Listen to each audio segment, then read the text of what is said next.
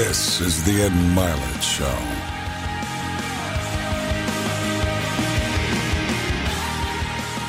Welcome back to Max Out, everybody. It's Ed Mylett, and uh, I've been trying to have this guy on my show for a long time. We met a couple years ago at the Super Bowl, and the reason I wanted him on is because I think he has one of the greatest stories you will ever hear in your life, and I mean that. And some of you out there, you know, we're finding you during COVID, maybe when you're listening to this, maybe it'll be years later, and some of you are hearing it, but some of you feel like you're in need of kind of a comeback or a life comeback. And uh, this man's story is remarkable. I mean, like one of the great ones you will ever hear. And uh, I want him to share it with you today. And then I want to pick his brain about how he's become so successful. So, my guest today is my friend Bob Menery. Bob, welcome to the program, man. It is a uh, honor and a pleasure to be here, Ed. Do I have to use this voice, though, is the question. You can use I, the do, Bob I, Menery do I talk voice. my broadcaster voice or do I the Bob Menery voice? A little mix of both. Ed, you're the man. I respect everything you do. I uh, I watch all your stuff, and you uh, believe it or not, I don't want to give you too much credit here, but Okay. uh, you might have been a little silent mentor to me as well through your uh, through your videos and whatnot. So Thank, thank you, bro. Appreciate that's, it. That's wonderful. And that, it's funny when you talk about the voice, it's one of the most interesting things because I bet I'm guessing 30 to 50% of my audience already knows you and is excited you're here. And then the other 30 to 50 by the time we're over will be following you. But when I met you the first time, and just when we've talked to, you know, over the years, I am struck by the difference in the Bob Menery from, you know, you and Peter. And the one that I meet one on one is a little bit more, I don't know, humble, kind of quiet, almost introverted dude. Is that somewhat accurate? Yeah, I mean, like what I what I do is like you know what I I I realized at a young age, kind of that I had this voice that was just I could turn on at any given time, Hmm. and uh, didn't know what the hell to do with it. You know, I think at the end of the day, I always wanted to do voiceover stuff and whatnot, and uh, yeah, I mean, I definitely don't walk around and go to CVS and be like, "Can I get those two uh, Butterfingers there? Give me a water bottle." You know, I don't do that. Uh, but uh, it's definitely let's just say this, Ed. If I lose the voice, I'm in big trouble. I might need a job. Yeah, you you've got a you got a voice for uh for radio for sure. So let's go back to the beginning of that run because this is what I wanted. You know, there's so many people, man, right now that are they're down on their luck. You know, they've lost their job, their business is down. They, you know, they put on weight during COVID. You know, there's all these things. There's this social unrest. There's all this stuff going on in the world, and you found yourself really down on your luck years ago. And I kind of just want you to take people through the story, but I want to make sure I start it right you had moved out to California. You were caddying at Wilshire. I don't know if we're allowed to say where it was, but you were a caddy, and it sort of it went it, which is by the way, but it wasn't your dream job. It wasn't what you aspired to do with your entire life, and you ended up basically homeless, right? So take them through where you were at the bottom and how you got there.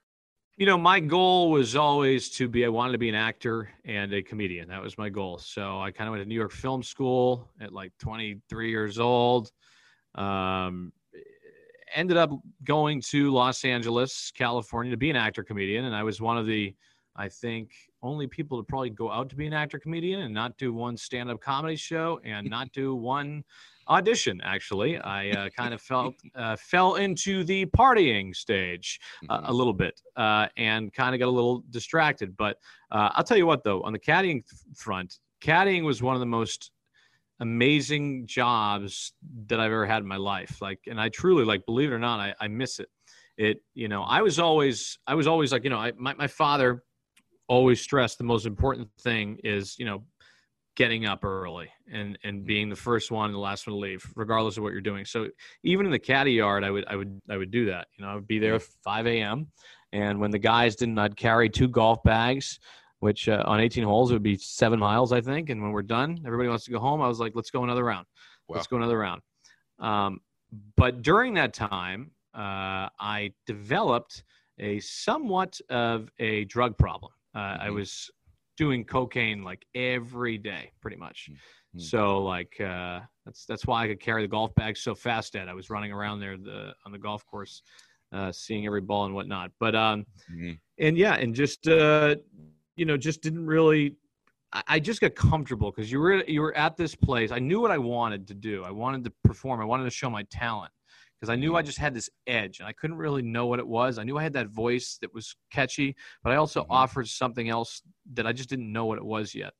Mhm. And um, so, yeah, I mean, I was, uh, I, I, I, I mean, I don't even know where to go with this, but I was Yep. just in a gotten comfort zone. You know, I got a comfort Yeah. zone of caddying. I'm making a little bit of cash, but go ahead. But you, but by the way, a lot of people feel that way too. They feel like they got some kind of talent. They don't know how to express it. They don't know what it is. They got kind of this vision of, I think, what they want their life to look like. And usually your dream, and it's true for you now too. I always say this to people. Usually, if your dream does happen, it doesn't show up looking exactly the way you thought it would look. You know, it gives you the mm-hmm. feeling you hoped you'd get from it, but it usually doesn't show up in the form or fashion that you think. But you're doing, you know, I know the story, but I want them to know this. Yeah, you're doing coke. Yeah, you're caddying. Yeah, you kind of lost your way, but it there was some there was some significant moments too, right? I mean, was there a point where you were at your lowest during that time back in the day? Was there like a moment you're like, this is Yeah, this it- is out of control? Yeah, yeah, it gradually got to the point where it just became like, all right, you're spending more money on things you shouldn't be. You're missing work time based on bad habits, and then before you know it, um, which you obviously probably know already, is you know I found myself. My buddy goes, "Hey, I got to move to Texas. You don't have a place to live anymore." I'm like, "Fuck!" And now Mhm. this member uh, gave me a Sean Moran gave me a, uh car that I would drive to and fro to work, and uh, didn't have any money. I had minus seven hundred dollars in my bank account after four years of caddying. I hit rock, absolute rock bottom. So I remember the first night getting in that car, driving. Where the fuck do I go? Mhm. And I had already used up a lot of my resources. You know, I'm pretty street smart. I can figure stuff out, but I would I used up a lot of my resources, and I had nowhere to go. So it started right there. That first night, where the fuck do I go? I'm in my car. I drive around. I look for a nice neighborhood, park there, put a pillow in the back, blanket over me, go to bed. That's night one of three months. Oh my gosh. Actually, two yeah, two and a half months of sleeping in a car, and that is uh, no, you know, maybe I snuck an occasional night where I stayed at a buddy's or something, Mhm. but it got to a point though that I didn't even want to stay at, at a buddy's. I- I wanted to continue. I don't know what it was in my head. I wanted to continue staying in that car. I don't know what it was. It became a comfort zone for me. Um, but yeah, I spent at the end of the day, I slept in a car for two and a half months. Try and do it for uh, one day. It's it's tough. Two and a half months. I had a gosh, membership at the. YMCA. I had a membership at the YMCA, and I would I would park in a nice neighborhood. And I would wake up because you can't sleep in, Ed. When you're sleeping in a car, you can't sleep in. People are running around. There's garbage trucks going by. You can't sleep in, which actually somewhat worked to my benefit because I was at the club earlier. But go to the YMCA to shower, go to work, and caddying is very up in the air business. If it rains, there's no work. Mhm. If you're a lot of politics behind it, you know, that it's a lot of family members in the caddy yard who bring other caddies out because they're family. So I was left there. I would go there sometimes. I'd show up at five in the morning, and it's a cash business, and I would leave at four in the afternoon with no work. Oh my and then I kind of fell. It just happened. Like it was like a two week period where I was up at five till three in the afternoon and no work.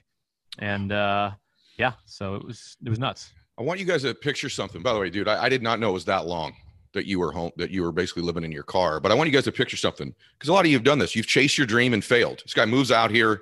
He's got all these aspirations, and I, we're both from Boston area, so I know what it's like when you leave home to just having your family back there. And there's just we're a little bit different people that live back there. We're really family oriented more than most, right? And uh, it's a big move yeah, when you leave Boston and you come to LA, that's a major move. And he comes out here and it just gets out of control. And that's why, and that's why, real quick, I think uh, my stress is is it's so important to, you know, when I'm in LA, it still happens to me. If I feel myself coming out of that funk, yeah. it's okay to go back to your family and reset. It's okay to take a reset and a breather. It's not, you know, don't be ashamed of it. If you have to come home with a tail between your legs and be like, all right, I'm fucking up.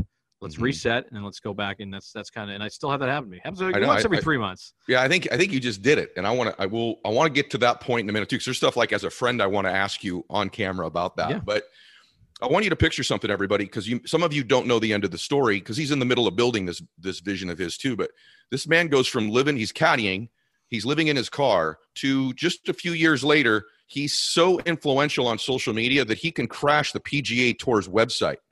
I want you to imagine this, guys. Like you go from even for you to hear this is probably pretty cool to step back for a minute. But you're about a dude living in his car, caddying, homeless to just a few years later, he chased his dream and failed, to he's so influential in the space he's in that he can take down the PGA Tour's website from, from time to time. Yesterday, he put a post that's got 8,500 comments on Instagram already. So while you're in the car, let's go to there for a minute because I think a lot of people are like, I'm not homeless, I'm not in my car, but I'm trending there or I feel it. Mm-hmm. Was there mm-hmm. something that sent you back to Boston? Like, were you like, all right, I'm, I'm, I'm heading. Was there like a moment, or did you just like go, I'm totally out of money, I got to go? Yeah, yeah. There's a uh, there's a moment, a big moment. I had uh, taken a line of crystal meth uh, by mistake, or not by mistake. I don't even know if at that point I was so fucked up, hmm. and uh, did that. And I ended up for some reason I couldn't sleep. I guess because when you do that, you can't sleep. So I was up for two days straight, not sleeping, tweaking out in my car. I had a flat tire. Okay. Wow. I couldn't even drive anymore. I got to the point where I had a flat tire. I was on the side of the road. It was right in Sherman Oaks. I was in that car. I was hallucinating. In the middle of the night, I was thinking there was a prostitution ring. And I don't know to this day, to this day, if this is a real thing or not. I swear to God. And I haven't told really many people this. I, th- I was parked there. I was sleeping. I was seeing things that weren't there. Wow. I thought there was cars coming behind me, parking their cars. There was girls getting out of their car, banging these guys. They drive away. I don't know to this day, Ed, if I was in the wrong place at the wrong time or hallucinating. So after that happened, now in my head, that happens for four hours in the middle of the night, probably between the hours of 1 and 5 a.m. So I, in my head, I'm like, this has just stopped. All right, it's my time to get out of here because they know where I am now. They know I'm here.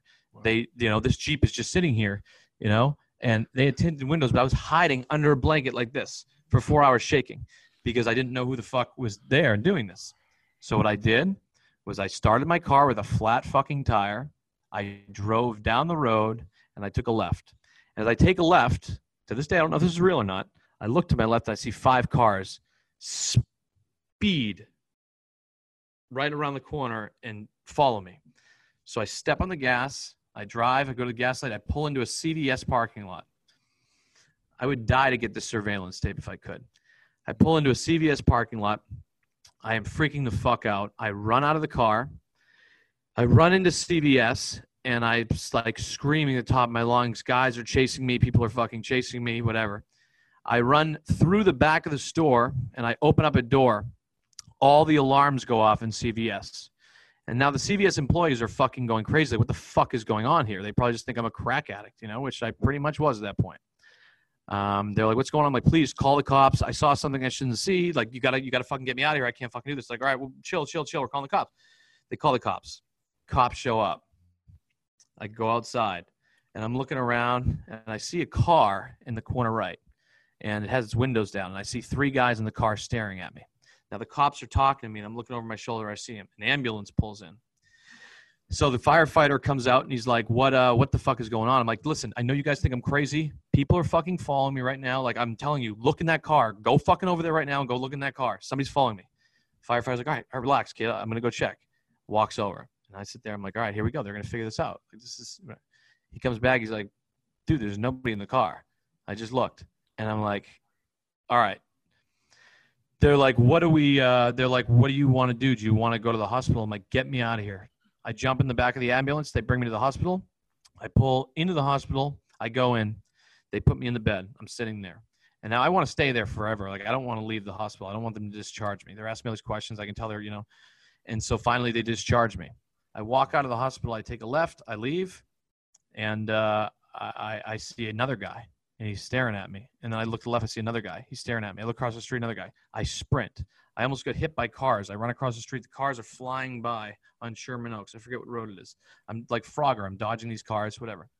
Finally, I call my buddy Ernie Giapapis. I said, Ernie, you got to pick me up right now. There's people following me, whatever. Ernie comes there, picks me up. I jump in the back seat of his car in the fetal position and hide like this. Okay. And Ernie's side of the story is the pretty funny too. Uh, I go drive. He's like, where? Uh, I'm like, just fucking drive. He's like, all right, dude, I'm, I'm bringing you home. I'm Calling your parents. I'm calling your brother. You're going home. Like, wow. you're not right. Drives me. I'm like, I, I, am like, just drop me off at the police station because I'm like, you have to get my bag and stuff out of the car. Because the police station is a safe place. He drops me off at the police station. I go Whoa. inside, And I run right into the police station. I'm like, guys, I got to stay here for a minute. Somebody's following me, whatever. They're like, all right, chill out, chill out, chill out. Five minutes later, Ernie pulls in. I jump in the back of the car. We're off to the airport. I have an airplane ticket that my parents bought me.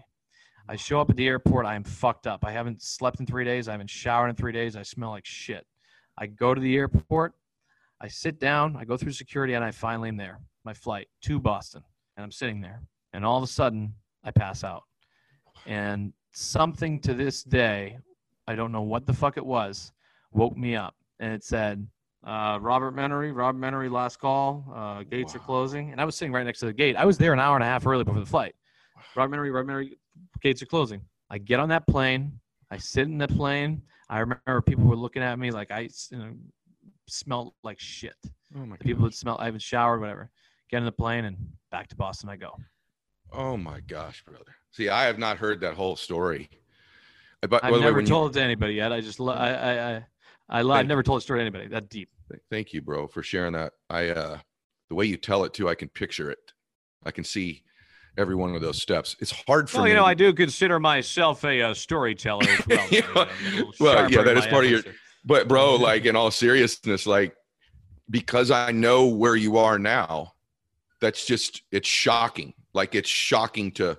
And by the way, you still have some self-destructive qualities, which we'll talk about in a little bit too. But I so can we can we can we skip that part? No, well, I just think what you've already done has helped like millions of people. Just so you know, because I've told people that's one of the most amazing stories, but I didn't know all of the backstory like this. And this is just like so, guys. If that's where Bob was, right, and you can think about where you are, is there at least a shot for you to turn things around? There's got to be at least a shot, right?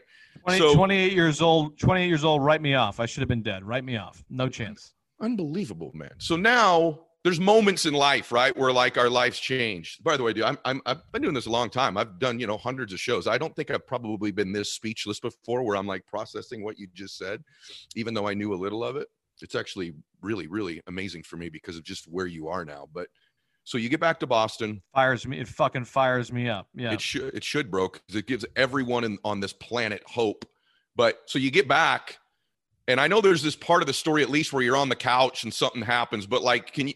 do you just do you go back there and just kind of get cleaned up like you just got home and you different crowds so you stop using stuff or what happened when you got back oh it it was great it was great show up at the door knock on the door mom and dad i'm home 28 years old they just downsized to a two bedroom small apartment they were thrilled to have their 28 year old son come home wow. and uh, walk in the door and four days go by of me just kind of like detoxing i guess in a sense mm-hmm.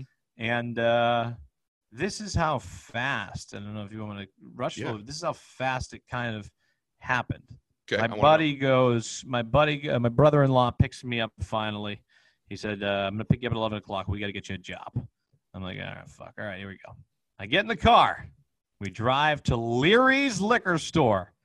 Perfect. And uh, he goes, I, he goes, I want you to go in there and I want you to go apply for a job at Leary's liquor store. And I'm like, fuck this. I don't want to work at Leary's. All right, fine. I'll go in there. I walked into Leary's liquor store. I said, uh, so embarrassed, like so nervous because I was so, you know, just it's a horrible feeling. Yeah. I said, uh, you guys hiring? Like, oh, well, here's an application. Like, what's your name? Like, uh, Bob Menery. Uh, uh, and obviously, like, I, I, for some reason turned on my voice. I thought that might help. Uh, and, uh, fucking ridiculous. Um, you know, grab the application uh, got back in the car to Joe's, uh, my brother-in-law, and he goes, "How'd it go?" I go, "Well, I get the application. I'll fill it out. Whatever." He brings me home. I get a call from my buddy Mike Constantino, YouTube rapper, uh, rapper. He said, "Bob, what's going on?" I said, "Mike, what's going on? How you doing?" He said, "You want to be? Can you do me a favor? Can you be an extra in my music video?" I'm like, "Fuck yeah! I'm an actor. I can do this. I got this." What do you need me to do? He's like, well, well, you're just gonna stand way in the back and you're just to rage. You're perfect for this part. so I show up. We shoot the fucking music video. It's actually pretty good. Mm-hmm. And then 2 a.m. comes along. And this is the moment that changed my life. Uh, I walk into a room, and what I always did, real quick, which is important to the story, Ed, is with my voice, I would always go out. If I went out to a bar or anywhere with my friends, I wouldn't sit with them for more than five minutes. I would run up to a random group of table. I just ran up to a random group of table and go, Tom Brady and Aaron Rodgers here on ESPN tonight. It is NFL Sunday, and I would just see their reactions, and I would do this all night. Hmm. And uh, some people would uh, love it, and some people would be like, "What the fuck is wrong with this kid?" But when they did ask me what I did, when they did ask me what I did for a living, I did pretend I said I was like the Jacksonville Jaguars play-by-play guy. But I always that's just a big I, I always used that shtick, and you know it never went anywhere. Right. It never went anywhere. But that night it did. I walk into a room and I sit down, and uh, the man to my left didn't know him before, but I will never forget his name, David Justin. He's with his girlfriend. What does Bob do? He pulls out the voice. And guess Mhm. what does Dave do? He pulls out the camera Mhm. and he records. Mhm. And uh, that's it. I go to bed. All of a sudden, the next morning, it's like bling, bling, bling, bling. I'm like, what the fuck's going on here? Who died? Did I get the job at Larry's? What's going on here? Right. And uh, I, I, w- I witnessed firsthand kind of what it was like to go uh, just viral in an instant moment. Mm. And so he posted the video on his social media, or did he tag you, or what happened? David did me. I, I owe David for life. What David did is David was like, you know, this kid is fucking talented. I'm going to do everything I can to try and be have him be seen by whoever, whatever. So he called up BroBible, and uh, Brandon uh, was one of the first guys. Hats out to BroBible for literally uh, starting my life. And David, uh, they blasted out there, and they put it out there, and they with the headline of "Why isn't this guy a sportscaster?" And uh, what happened was, I think Story. I did a deal with Storyful for like five hundred dollars or something, and sold my life away for them to like blast it on all different media outlets. Yep. And uh, and at the time, like I'm like negotiating with these people. I'm like, why am I negotiating? I'm nothing. What am I doing? I have nothing. So I'm like, yeah, I'll just do it for 500. And they blasted it out there, and USA Today picked it up, all these different outlets, and it was like, why is this guy a sports announcer? And uh, got picked up. brother. That is, so, guys, come on. Like anything is possible. I know I'm trying to like overcook it, the you know the meal here, but like That, that's but that is luck. That that th- this is why. This is the, this is the thing though. It it was lucky, but I truthfully say this. Even at my lowest points, I knew my talent, and going back to always going out and performing it, even if it wasn't under the perfect circumstances of being on stage or whatever. Yeah. I would go out four hours a night and just use that voice and just see what people reacted to it. Yeah, you underestimate. You under you uh, you do this all the time. You undervalue stuff you're great at. Here's the deal. You you said earlier, well, I never did any shows, I never did any stand up. Actually, you did thousands. They were just all not paid. So over and over and over again, when you're going to these tables, see, luck is where like preparation meets opportunity. And what happened there was all this preparation you'd done over and over and over again, not consciously. You just had a gift and a talent and something you worked at. And finally, the opportunity presented itself. And what most people do is they have all this preparation, and because the opportunity doesn't reveal itself, they eventually quit on it. And at the lowest point in this dude's life, I mean, he's just he's just practically running through CVS, setting off alarms, thinking he's being followed after he's done crystal meth. And guys, ends up going viral and has his moment. And by the way, all of you, no matter what the business is, the moment, there's a viral aspect to success. There's most people who have success. I don't care if it's A Rod or you know guys you and I know like Gary V or you know Scooter Braun, whoever it is. People that you know you and I. Scooter Yeah. Braun, we, we we prank him all the time. By the way, Scooter, I prank FaceTime Scooter Braun all the time. I see that on your social, by the way. He's a you, he and I have Scooter. become neighbors somewhere, but I'm not going to say where. But but my point is that Mm-hmm. most people that have had success, there's some moment where their preparation and opportunity converged, and there's like a 90 day window where they go, "That was a big leap for me in my life," and that was Bob's. So I want to ask you about your social because, guys, one thing about Bob, if you go over there, when you're hearing Bob talk, his content is not for every single ear in the world. There's it's colorful for those of you that know what I mean when I say that, but it's It's- hilarious. It's, I fine. can't It's fine. It's I you know, but I I can't go to a golf course, bro, I, I or anywhere, sports related, where if someone finds out I know you, I mean, it, it doesn't matter who I know. I'm telling you, the, when I come up with a Bob Menery, I know Bob Menery deal, people go nuts over this guy. Just so you all know, his content for all Yeah, ages, people I- go ballistic. Yeah, I, I, you know what I think I, I do a good job at, and, and to go back a little bit, backpedal on the story of hair is, you know, after just you know going in that, that little viral moment, it was like, all right, what do you do from there? Uh, you know, I didn't know what the fuck to do. Like once you have a viral moment, what do you do? You don't want it to die, and it was like, you know, so I just did like I did another video. That was it. I just put another video out, same kind of concept, and I remember like literally hitting I think like ten thousand followers, and I was like, Mhm. I'm on to something. I'm like, I got it. I just felt it. My whole body shifted. And I said, I fucking got this. I don't know Mm. what it is. My Mm. parents almost sent me to a mental institution because meanwhile, I'm in the next bedroom that is so close, being like, Vinatieri's dick falls off. You know, like that was shit screaming at 20. They're like, we need to check Bobby into a mental institution. but I, I, I just, I saw it and then it was weird. It was like that switch, all that addictive personality that was channeled in those areas, just hyper focused into what I was meant to do. And it was, uh, it, was- it, it was, it's pretty cool. But, uh, You- you- wait, know, I wait, wait. You just hit on something. I want to go. about, I want to you know, stay on there. I want to stay on there. Stay there. yeah, go, go. because you just said something that I think is true, and because you do have an addictive personality. So do I.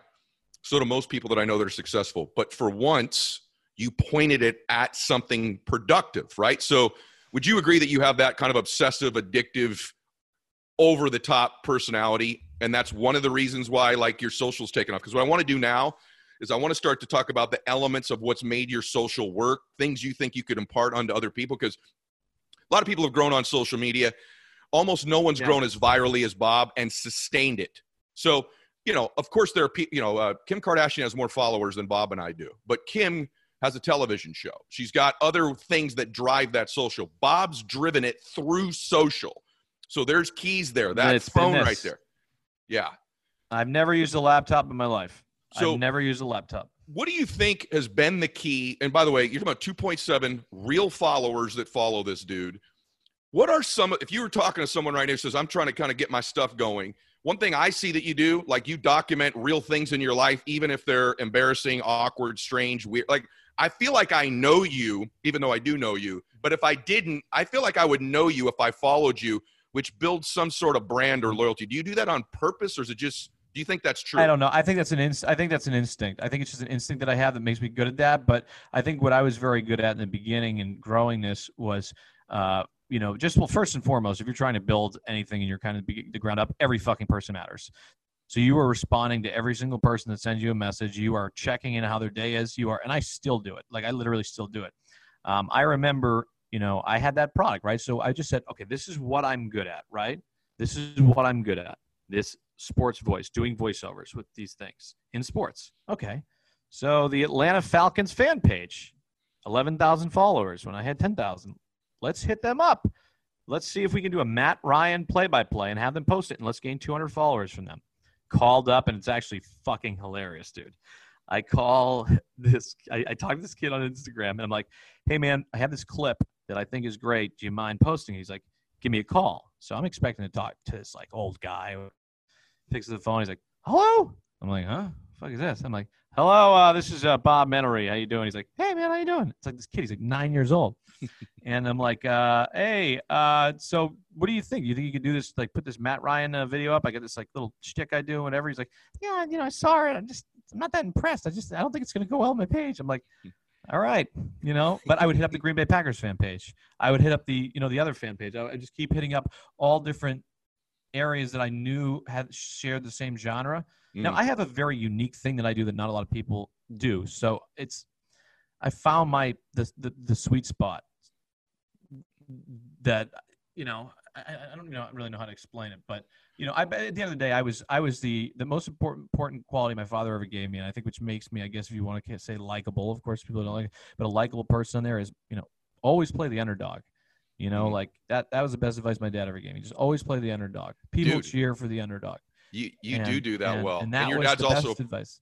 your dad. That's a great advice. Your dad's also a performer too, which I assume some of that rubbed off on you. You know, I- my some of your my favorite videos Oh, are when you're showing your dad singing. I love. That's how much I actually watch. Yeah, if. I, if I hear if I hear summer wind one more time, I'm gonna jump out the window. But yeah, His dad does some of the best like Sinatra stuff of all time. But so I want to stay on your social stuff just for a second. Um, So you're documenting what you do, you know, when you're posting, and a lot of it is stuff that I don't know that a lot of people would do. So, you know, how did you get how did you get the Buffalo Wild Wings deal? Because Bob is the voice of Buffalo Wild Wings, at least as the time we're recording here. How did that come up? Because you know your content doesn't necessarily flow over to that genre to me, or is that just they heard your voice and wanted you? Did you apply? How did that work? um, I think that what happened was I think Mitch, who was my former manager, I worked with, Yep. who was great, who works with Richard Mitch. Sherman and a bunch of other guys, uh, great dude, and uh, he through the Martin agency, I think connected through B Dubs. um, and uh, you know they just sent me some voiceovers to do, and I read them, and I think I, I think I pitched him pretty hard too. I think I just kind of called somebody and said how bad I want it, and just kind of where I think I'm going, and where I think the world's going, and why this bar stool area is kind of working, and Mhm. that you know they were afraid of like you know that whole thing, the Ripper Magoo brand, and what it's associated with, and whatnot, and um, yeah, I don't know. I mean, I just know a lot of guys read for that. You know, like Rich Eisen. There was a lot of people that I guess I beat out for that, which is uh, which is pretty cool. But uh, they've been fucking amazing partners. B Dubs is great. They've been the one brand, major brand. It was cool going like, you know, that was a one big brand that took a chance on me. That said, hey, let's let's take a chance on Bob. And you know, it's yeah. What's what's the um as you're thinking? I'm thinking through your career. By the way, we're on Zoom, guys, so we're we're a little delayed when we're talking here. But I'm thinking through your you know your rise here. You know, Buffalo Wild Wings, millions of people. He's on Spade Show from time to time, so he's got he's crossed over in some mainstream stuff that he's doing too. But what's the biggest mistake you've made the last year or two? If you had to say, hey, this is the stuff. If you're a rising entrepreneur or entertainer or whatever, and you finally get your moment, here's a mistake I made. What would it be? mistake I've made has been just a hair too paranoid at times. Uh, I think that have kind of prohibited me from doing a couple extra deals. Um, other mistakes I've made is, you know, I believe that we could have a lot more infrastructure and and behind what we're doing. Mhm. Um, I think that I'm somebody who likes to just have my hands on everything that I'm doing, but it comes to a point where you're not gonna be able to scale up if you're just doing it all yourself. So, um, you know, in a sense, letting go a little bit, giving some of it away, and bringing in somebody who can kind of put this together and say, because I'm in the fucking, my mind is just zing, zing, zing, zing, and I'm great at it. But Mhm. where I lack and where I make my mistakes is the organization, the infrastructure, and and and that. So that's what I'm trying to get better at day by day Mhm. is to kind of slow down and and. But the hard thing is too, you know, when you come to a point, it's like there's a lot of people in your ear, there's a lot of people chirping you, and it comes to a point where you get a little bit like nervous. Who do I trust? Who do I not trust? And Mhm. and that's my biggest thing is sometimes I'm a hair too paranoid, but it's also benefited me too because I've turned down some things that uh, you know I, I could have taken Yeah.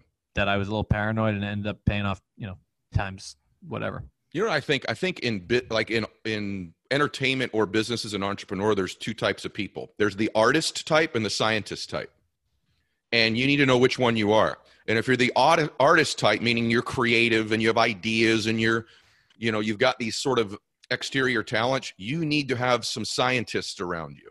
And if you're a scientific type 1000%. entrepreneur, don't you think if you're a scientific entrepreneur, you need creative Mhm. people around you? And the mistake people make is they often hire i just did a program on diversity on this they hire someone like them because we like people like us so artists hire more artists instead of really good scientific people around them so that's ah, just one thing for you it. you agree Nail on the head. Nail on the head. Yeah, it's the exact same situation we're kind of going through right now. Is is that and you know just figuring people in different realms that are experts in this, this, this, this, and just finding the right people to surround yourself with. But again, it does come back to you know it's it's sometimes hard to do that. You know, it's it's hard to figure who the right partners are because you know this is a fucking cutthroat world. It's it's you don't know who to trust. You know, so you, Yeah. you it's it's a little bit of a lot of risk behind it. You know. yeah i've heard Um, I know that. You know, I I've remember kind of lo- loosened up a little bit. yeah i remember even when you were looking at your podcast deal and you and i were talking about that i felt like you were concerned let's about not- getting not go there, but yeah. yeah you're concerned about that but i know i know there's been some issues there and bob has an unbelievable podcast you guys that you all need to be listening to but there's one thing i want to talk about social just for a second then we'll shift go to a couple things towards the end because the story on its own is just so unreal do you worry it's going to go away Absolutely not. you do not No. meaning you don't spend No. any time in anxiety or fear No, I am more than confident uh, that I am able to. What I'm afraid will go away is the shtick that I do will would get old, right? Like that Yeah. same shtick that I do will get old, right? Uh, that's that's that's fine, but um, so how do we how do we pivot that? And you know, I I will say right now that I think that I am potentially building and have this idea that I'm not even afraid to talk about, but uh, that I think is going to revolutionize the way that we watch sports. And I think that we are going to layer what is one of the biggest booming businesses on planet Earth right now is the sports gambling market. Um, and uh, and uh, you know, I don't want to get too much into it because I'm just really I'll talk your ear off forever on it. And uh, Give us one little I'm insight. really what do you mean? Give us, anybody's. give us one layer without giving it all away. I don't even care if I give it away. No, if I'll do it better. I, I, you know, I've said it. The people in the room are probably so sick of hearing it, but uh, you know, I think that you have one way of watching football right now, right? You have Troy Aikman and Joe Buck. Mhm. All right, so that's like I take what I'm good at. All right, let's just tr- have an alternative way to watch football. Now you have Bob at the forefront of it, a man who can. Because here's the deal: if I announced a whole entire football game, right, and I did it the way that you see on my social clips, it would that's so old, it would die. People care too much about football. But I do have the ability, and this is where my talent does come into hand, to be able to call a whole game like you would see on TV. I know I can do it. But what I want to do is have a little teeny bit of the comedic element, no rules and whatnot. And I want to rotate in because everybody's always like Joe Buck, Troy Aikman. Uh, who would be a better color commentator for Joe Buck? This guy, this guy. Well, fuck it. Let's bring in four guys. Bob Menery, Steph Curry, quarter one. Bob Menery, just be. Now, how can we do that though? How can we use the NFL product? How can we get the license to do that? Right. Well, Scooter Braun came to me a year ago and said, "Hey, Twitch just acquired a deal with the NFL for Thursday Night Football." I said, "Perfect." So I spent thirty thousand dollars building this fucking product with a green screen and all this different shit, where I was at the bottom of the corner of the screen Hmm. and uh, all this hoopla and whatnot. Uh, and it just didn't go anywhere, and uh, it just died in six Mhm. months. Whatever, lost thirty thousand dollars. Hmm. Then one day, I was kind of on one of my benders, which you see. I was up for like thirty six hours, and it was like four in the morning, and it just hit me. I thought more about it, and and I thought about the gambling world, and I said, how cool would it be to have you know a guy live in my ear? you know, uh, giving me live update odds, and there's a countdown clock on the screen. It's second and 17. Now we can we can commentate the game, but it's all kind of revolved heavily around gambling. That's awesome. See, I wanted people to hear how your mind thinks and how deals come together and how you pivot, and th- that's why I wanted to have that part of the show in there today. Um, I want to talk about one of these benders. How many story posts do you do a day on average? Oh, anywhere from uh, zero to six thousand. No, but I, I- mean, there's just no rhyme or reason. There's no rhyme or reason, tell but you, you, this is where another thing. Yeah. I'll tell you the God's honest truth. I'll just be completely honest with you. I mean, it's, not, it's, it's is what it is. It's plain and simple. I could get better at setting, uh, you know, knowing the peak times and all that Mm, and doing I don't it, know that but either. that's just my style. I, I just don't give a fuck. I just will post something up. If I see it, I'll look at a clip. Like Aaron will send me a bunch of clips. I'll just scroll through and I'm like, hey, I can work with that. And I'll go in the other room and I'll just rip it. You know, I have no schedule. And then with the stories, what I try and do though is I want to. It's like I, I visualize myself as like the Truman Show. I want to show people what I'm going through every single day without the re- like you said before, the real shit and the bad Yep. shit, whatever it is. I want to show exactly what's going on in my life. That's really like good analogy. The Truman Show. The Truman Show. I like that. And guys, he's again, he's not he's not organized. But if you go back and you look at his social and you start following him, he posts almost every single day, uh, multiple times a day, and then on his story he posts quite often. And the reason that I know that is because his bubble comes to the front of my screen every freaking time he does it because I click on him so often, and so he doesn't give himself enough credit. But I want to go to these benders last. why do you, why do you why do you why do you cl- why do you click on me? Why do you click on me? Is the que- I'm just curious about why. I you think the click on me. Truman Show's a pretty good analogy. Well, okay, I'll tell you why. I'll give you a few reasons because you've given these keys. One, you are an underdog, and I root for you. So I I do root for Bob. Maybe it's because we're both Boston boys, and you know we, I don't know. But am, am I found Bob through my son, um, so I think I root for you. Uh, two, your stuff is the Truman Show. It's like my own life is pretty predictable and regimented, and I'm this disciplined dude, as you know. And when I watch you, it's a totally different experience. And I kind of I know when he's on a bender. I know when he's gambling with Timmy bounce back. You know, like I know I know his content. best, it's enter- the best. it's it's in, entertaining and interesting to me and he documents it well even like when you golf you know you you you shoot it you're an artist bro like when he's on the golf course i shoot stuff i'm like hey i just made a birdie bye yours is like this putts for par if he misses it it's six bu-" it's like it's a show and he's yeah, I am conscious of- definitely putting a lot of thought. I am putting a lot of thought behind the stories more than the main post too. But like, it, mm. I do actually put a lot more effort into that. Like, and that's one thing I do give myself credit for is I, I do put a lot of effort into trying to make a storyline from start to finish, Mhm. and then never knowing what's going to happen the next day. What do you think as a person who follows my shit? Mhm. What What do you think from what you could see? What could I do better? What do you think I could do better? Um, Wow, that's a great question because I you're you know you're one of my top five follows on social. What could you do better? Um, I think you could do better. I don't know. I, I be honest with you, I, I can't think of something right away. I think uh, maybe once in a while tackling an issue, like you just did. You just uh, something more really relevant in the time, like you just did the deal yesterday on um, you know the Milwaukee shooting and the NBA. Bullying. The NBA shut down. Like your engagement went through the roof. Yeah. It's a test of sort of uh, yeah. your reach. Maybe once in a while something that's like, hey man, I don't usually talk about these things, but maybe a little bit more of that. Yeah, I I just guess. did the bullying thing. Stop bullying. No, I know, and I, I- just and did I- it. I loved that, and and which I'm very what- against. Which I think is that's one of my biggest pet peeves. I get so fucking mad at that. Is the bullying thing? I don't know what it is. It just drives me through a fucking roof. If you, I don't know what it is. I I, was never really bullied in, in Mhm. school or anything, but I just think it's the lowest of all fucking lows, and that's why I just if I can do anything to. Because uh, I don't know if you want to call me an influencer. I don't know if I'm the best influence on the planet here, but there's one thing message I would want to get across to younger people that follow me is that it's just not cool to do that. And if you see somebody getting fucking bullied in school and step up and fucking do something about it. You know. Amen. No, I And agree with you. One of the reasons that it, way- yeah. one of the reasons it bothers you, and it's one of the reasons you've done well, is you're a good person, bro. Like I'm not being hokey or anything. Like I think most people that follow you sense there's a goodness there, you know, and that your humor isn't mean. It's uh, it's funny. You know, it's funny. It, it's not at the expense all the time of other people. Okay, I want to ask you this lastly, so stay with me. I you talk about these benders, and I'm gonna tell you what I. So this is like live. Everyone listening in on me and you. When I watch you, uh, the guys I know that I've coached over the years, people have patterns. Human beings have patterns. And one of those patterns can often be that when they get to a certain point, they destruct a little bit. When they get to a certain point, they destruct a little bit. When I watch you, because I do care about you, I sometimes think, man, he's gone, he goes pretty deep on this partying thing still. And because he's got this history where it kind of derailed him once, I just concern myself about that. And that was a weird thing to cover on a podcast, but I just want to, I want everyone listening I love to it. this I love it.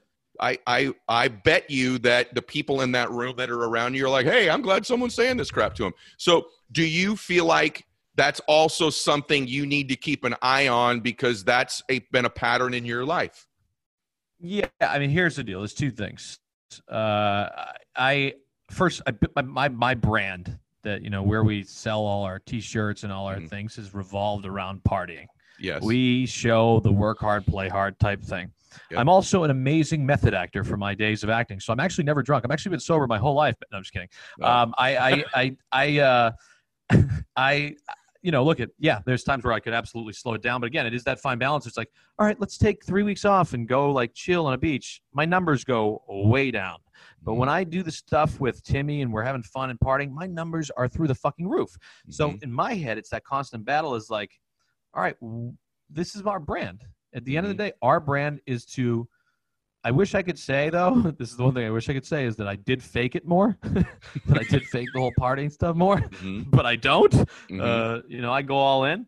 Um, and uh, but yeah, that's our, that's our brand. You know, uh, Rip Magoo's partying, uh, Zapped. It's, you know, Zapped is our podcast. Zapped means hammered, drunk. So it's that's that's that's the thing. You know, I I don't know. I don't know what the fuck to do. I just you know, it becomes boring if I think. No, don't I'm not that saying that. What I'm saying for everyone listening to this, because we all have that dude in our life who's that dude we want to be around, who's the guy that keeps it, you know, the, he's the life, right? So it's just moderation and be careful. When I watch you, I'm like, only thing I could do could derail this dude is that he starts going too hard on uh, the excuse of this is his brand.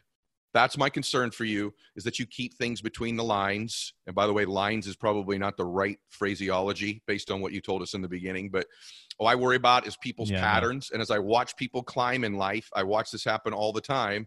They start to turn the air conditioner on in their life and cool it back down again every time they get on a run. So I just want to make sure for you that I understand that Is it's this part of is your this brand. is this a secret inter- is this a secret intervention here, Ed? Are your you giving- is this entire team texted me before the call. No, no, no. You know what I I'm saying? I'm saying that I, Aaron. Aaron set up this intervention. this is no no no this is for my whole audience and i'm saying this as an example with you is that look here's one of the things that i think is a clue to success is not here's all the things i do well and then i think everyone should ask themselves the question what could take me out what could take me out is it that i'm not talented enough is it the market could change is it that i'm lazy is it that i don't have a good team around me is it um, uh, my pricing? Is it my personal behavior? Right? Is it those things? And when I look at you, I'm like talent through the roof, unbelievable networker, good man, pretty damn hardworking when he's on it, innovative, got the connections, has this unique thing. For me, I already know what it is with you. Is can this dude continue to have this brand at the same time, keep his stuff together as he ages, as he gets to 35 and 40 and all this other stuff. And so for you, that's why I asked you that. That's why I pointed out. And it's why I wanted it. Well, I think. Uh, well, I think to answer that question is, yeah, and it, that's a good point because you're right. You know, it's like anything else. So, what do we have to do to? How do we fix that then? How do we avoid that? What you just said. And I think the way we avoid that is is by layering talent underneath me. That you know we start going out and branching off and putting talent underneath us that can go out and do the partying stuff. Where Bob kind of steps behind the scenes as he gets older, because Mm-hmm. guess what? Nobody's going to want to watch me at 45 years old getting fucked up, right? So Right. it's the same kind of model that you know as as much as what you know David Portnoy and I had that little thing. You know, I, it, Yeah. David's done such a great job with Barstool and doing that. Is he's found a way to he started that thing with fucking t-shirts in his fucking Boston apartment and Yeah. turned it into you know he's got the big cat. He's got 20 podcasts. He's got whatever. It's like he's just he took a step back, and that's eventually where we want to go. Perfect Um, so example, that's, by that's the my way. best answer. That's my best answer to that question. By the way, that's a great answer and a great example, too. Really, really good. Last question. For everyone listening to this that is in that spot, man, like they're back where, by the way, it's a sign of Bob Menery most people have never seen before, which I love. But for everybody who's in that spot, I never did this. I know, and I love that you did it, man. It's gonna, it's, it's, it's wonderful. And You, I knew, maybe anything. You're the man. yeah, and I knew it would. I knew it would be this great. That's why I've wanted to do it for so long. But for people that are at that spot, they're down. Maybe they're not homeless in their car, or they're you know they're paranoid running through CVS and barely make the flight back and haven't showered in three days, which is an extreme example. But in their way, they're like, man, I'm I'm down. You know, I chased something, it didn't work out. I had a marriage, didn't work out. A business didn't work out. A job didn't work out. And I want to turn this thing around. This dude turned it around. What would you say to him? Any message to them? Advice? Uh, So they're at a low anything. point. They're at, they're at a low point in their life right now. Uh, What I would say is, okay, I would start by getting up at five in the morning every morning, starting tomorrow. I think just getting up at five in the morning. Depends, obviously, your situation. It varies, though. I mean, do you have three kids? Are you single? Are you married? Whatever. Mhm. For somebody in my kind of, you know, single dude, you know, you're up at five in the morning every fucking morning, Mhm. and you're going out and you're not afraid to talk to every single person that you meet, no matter where they are, where they're standing, and just being a sponge and gathering information, understanding and picking what an end goal would be for you, like what your ultimate goal is. I think at the end of the day, and then finding a way to use the people that you talk to every single day that you're picking their brains and being a sponge, and finding a way through six degrees of separation to kind of figure who the right people are to get you there, and then really go to those people and and really look them in the eye and tell them how bad you fucking want it. And it'll and that's it. Like you know you just look somebody in the eye and you say like i did the other day okay i said i, I just fucking want this i want this more than anybody you know? And uh, you, you can't fake that shit. And it comes because the hardest part is starting anything. It's the hardest thing in the world. But once you start once you get a little momentum and whatnot um, then the sky's the limit. I'm so proud of you, Bob. This was so good today. I knew this was going to come out. just want to i just want to be as i just want to be as rich as you that's it Well, that's it stick with me. i just We'll want get to be as there. rich as you We'll get there, brother. I uh I love you, dude, and um I know the whole You world's too, like this. You've been there with me in the beginning, and you. Yeah. And I want to say real quick, I want to cut you off. I, I want to say that I do appreciate everything you've done for me because you've been with me in the beginning, and uh, you have given me some pretty sound advice and always been there, you know. And I'll tell you that credit to Gary. Everybody's like, "Oh, Gary V, Ed Mylett's, all these guys, they all full of shit or whatever." It's like, Mhm. believe it or not, they fucking check in me more than they should, you know. and it's uh, it, it- and and where I when I was when I offered no value, and you guys are never looking for value, which is great about it. Which is you guys are just looking to pass a good message on and inspire people is what, uh, what I admire. And actually, I, I learned that from people like you, and that's what I try and do as well. I try and pass off as much good energy and as much of what I've learned to other people. And so Dude, you have- you do really did that today. So yeah, You, you you really did it today. Who'd have known that when you're sitting in that car there, we've dude? just been or- blowing each other this whole entire time. Ed. no, no, it's I'm out. I, you're right, but like I mean it, and I I feel really strongly. I dude, I do this as you know. Like my whole deal is I just want to really help people, and when I'm in the midst of doing that with somebody, I'm grateful for it, and I know when we're doing it on this show, and I know when maybe we only did it a little bit, and we did it a lot today. So thank you. Hey guys, Yeah, this is this is great. It was awesome, man. Follow Bob on Instagram. You'll get everything from there that you need. And uh, follow his podcast as well. And then for me, remember this every day on Instagram, I run the Max Out Two Minute Drill. I post on Instagram every morning, unlike Bob, at 7:30 Pacific time, same time every day, five days a week. And uh, when I post, if you make a comment in the first two minutes, you're in a drawing. If you miss the first two minutes, just make a comment on all five posts all week at any time you want. And if you reply to other people's comments, it increases. Can your I win? You, dude, you've put, commented before. I don't think we picked you as a winner, but get you, you're not there enough, No. consistently enough. But if you do, I'm gonna turn on you know, and I think, hey, guess what? I'm gonna turn off. I'm gonna turn on your post notifications. boom. See how he just did that, everybody? So turn your notifications on, and you can win a trip with me, fly in the jet, come to one of these houses Bob's talking about. I'll coach you, my book, Max Out Gear, all kinds of amazing things happen on, on Instagram on my Max Out two minute drill. Bob, thank you. Everybody else, God bless you and continue to max out.